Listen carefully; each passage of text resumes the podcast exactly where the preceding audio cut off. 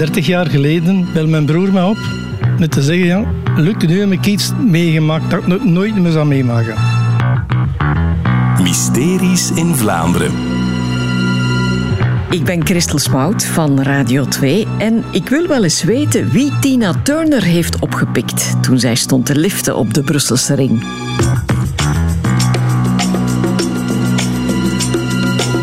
Op 25 september 1989 moest Tina Turner optreden in Tien om te zien. Het muziekprogramma werd toen opgenomen in een televisiestudio in Denderleeuw.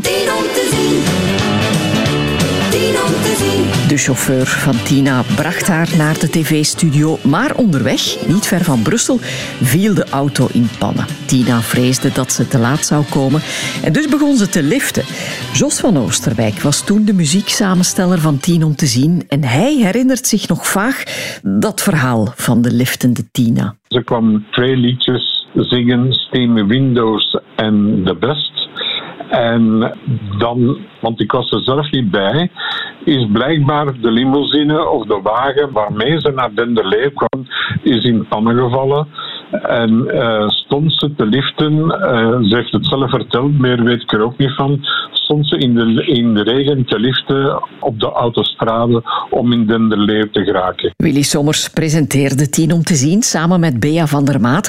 En Willy weet nog heel goed dat Tina die avond te laat toekwam. S'avonds rond een uur of acht begon de opnameprogramma, maar zij was nog altijd niet aanwezig.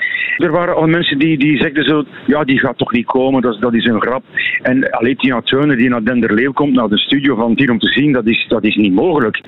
En ja, midden van, van het programma, eigenlijk midden van de opname, doet de, de opnameleider het teken van ze is aangekomen, ze is aangekomen. Het was 1989. We gebruikten nog geen gsm's en daarom duurde het ook zo lang vooraleer de televisieploeg verwittigd werd.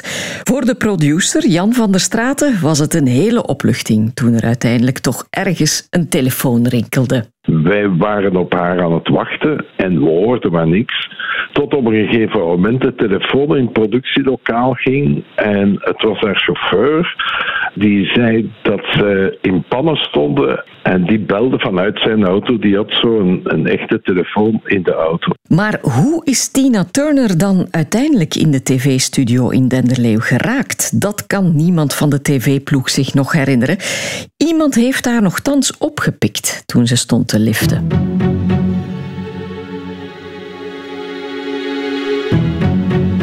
Na heel wat zoekwerk heb ik de man gevonden die Tina toen een lift heeft gegeven. Hij heet Mark Doe, een taxichauffeur uit Liedekerke. Hij is jammer genoeg overleden, maar zijn broer Luc Doe herinnert zich nog dat Mark hem belde en zei: Luc, nu heb ik iets meegemaakt dat ik nooit meer zal meemaken. Mijn broer was namelijk eh, taxichauffeur uh, in Liedekerke en hij kwam van de luchthaven naar er volk gedeponeerd. En hij komt af en voor de afrit van Ternat stonden mensen te zwaaien en, en, hij dacht dat er iets voorgevallen was. En hij, hij stopt en dan stellen ze hem de vraag, ja, ja er stond een vrouw met een kopaar zitten en of dat het niet mogelijk was van die dame te brengen naar Denderleeuw, naar het geloopcenter. Want ze moest optreden. Taxichauffeur Mark wil de vrouw met veel haar graag naar Denderleeuw brengen. Dus Tina stapt in.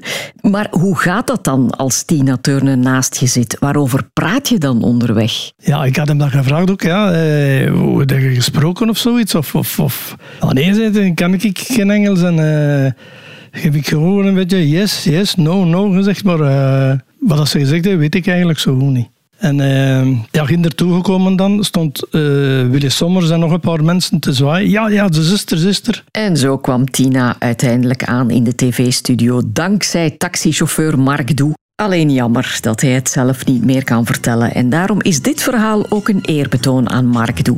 De man die Tina Turner een lift gaf op 25 september 1989. Mysteries in Vlaanderen.